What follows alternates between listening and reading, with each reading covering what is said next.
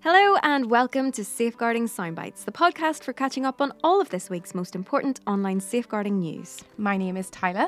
And I'm Danielle. This week we're talking about violent content on social media, Meta's plans for end to end encryption, unregulated drugs being sold on TikTok, and the shutdown of Omegle.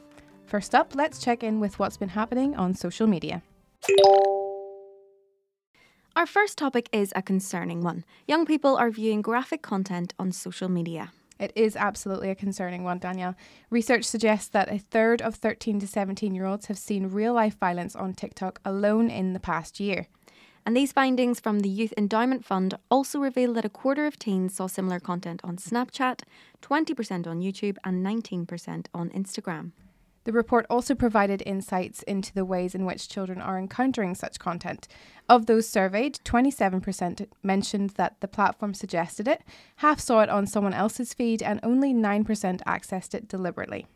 Yeah, so these numbers really emphasise how easy it is for a young person to be accidentally exposed to potentially harmful content. And particularly when we consider the fact that long term exposure to real life violence can lead to desensitisation and even an increase in aggression for some young people. This is why the Online Safety Bill has already included having a content moderation function that allows for the swift takedown of illegal content as part of their code of practice. However, the kind of violent content we're talking about isn't always illegal. For example, news stories on social media platforms about the Israel Hamas war have often contained videos that show aggression, violence, and other potentially harmful content. Exactly. And while platforms like TikTok have policies against violent content and users are encouraged to report material that violates those guidelines, the sheer volume makes it challenging to catch everything. They need to step up their efforts to protect younger users. Mm-hmm. The big question is how can parents, teachers, and those in safeguarding roles help children to navigate this landscape? Well, it needs to be a collective effort. Educating children about the potential harm of viewing graphic content, utilising content controls that filter out graphic material where possible, and encouraging conversations about online experiences are all crucial first steps. As always, we have a range of resources to help you with this. That's right, you can find our reporting harmful content or talking to your child about war and conflict shareables by visiting our website or by downloading one of our safeguarding apps. Meta are facing criticism over their plans to implement end to end encryption. For those of you who aren't familiar with this term, end to end encryption essentially ensures that only you and the person you're communicating with can read what is sent, and nobody in between. For platforms like Facebook and Instagram, it means that even the platform itself can't access the content of your messages. Now, the concern here arises from the fact that this level of privacy could potentially be misused by those with harmful intentions, particularly when it comes to issues like child exploitation and grooming. Right. Critics argue that by employing end to end encryption, Meta may inadvertently provide a shield for those with malicious intent to operate more discreetly within their platforms, making it harder for authorities to intervene and protect vulnerable users. Meta may be arguing for the benefits of stronger privacy protections, but as ever, the safety of children must be prioritised. It should be about bringing together the tech industry, policymakers, and safeguarding experts to create a comprehensive approach that protects children without sacrificing online privacy. Which, once again, we hope to see more of as the Online Safety Bill begins to roll out. Omegle, known for its controversial anonymous video chatting function, has officially shut down. Many are breathing a sigh of relief considering the various risks that were associated with the platform. They certainly are, Danielle. Omegle had become a breeding ground for inappropriate contact and highly sexualized content. Due to its limited and ineffective age verification measures, unfortunately, this meant many younger users were able to access and use the platform and this is the exact reason for its closure. One female user reported that Omegle's defective and negligent design enabled her to be sexually abused through the site, and she subsequently sued the platform. The abuse spanned a three year period where she was randomly paired with a man in his 30s who forced her to take naked photos and videos. What is particularly shocking, but unfortunately not unusual for Omegle, is that she was just 11 when it began.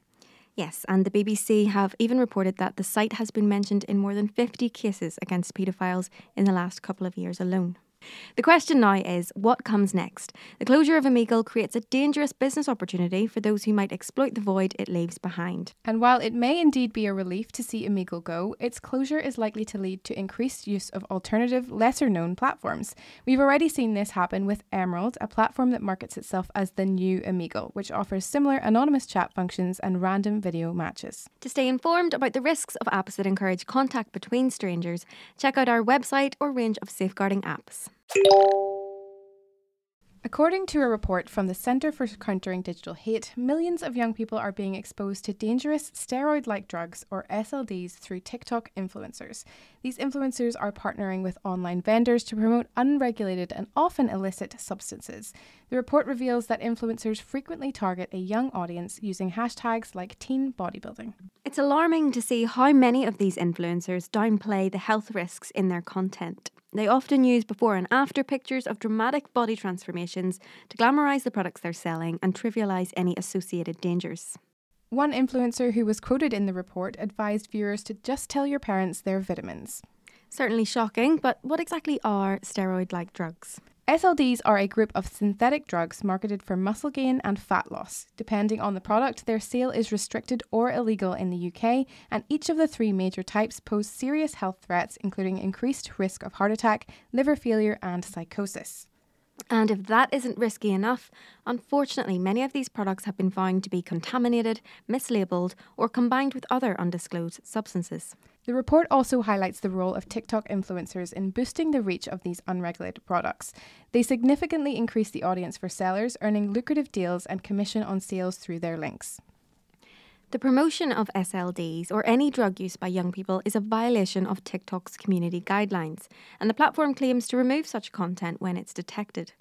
But there's clearly room for improvement in their enforcement of this policy. The CEO of the Centre for Countering Digital Hate called on TikTok to enforce stronger policies against drug promotion and urged policymakers to close loopholes allowing the online sale of these drugs. Moving on now to our safeguarding success story of the week. This week, we've got an inspiring story coming from Northampton, where a gaming cafe is taking a unique approach to combating youth gang culture through an initiative called Games Against Gangs. Oh, sounds intriguing. Tell me more.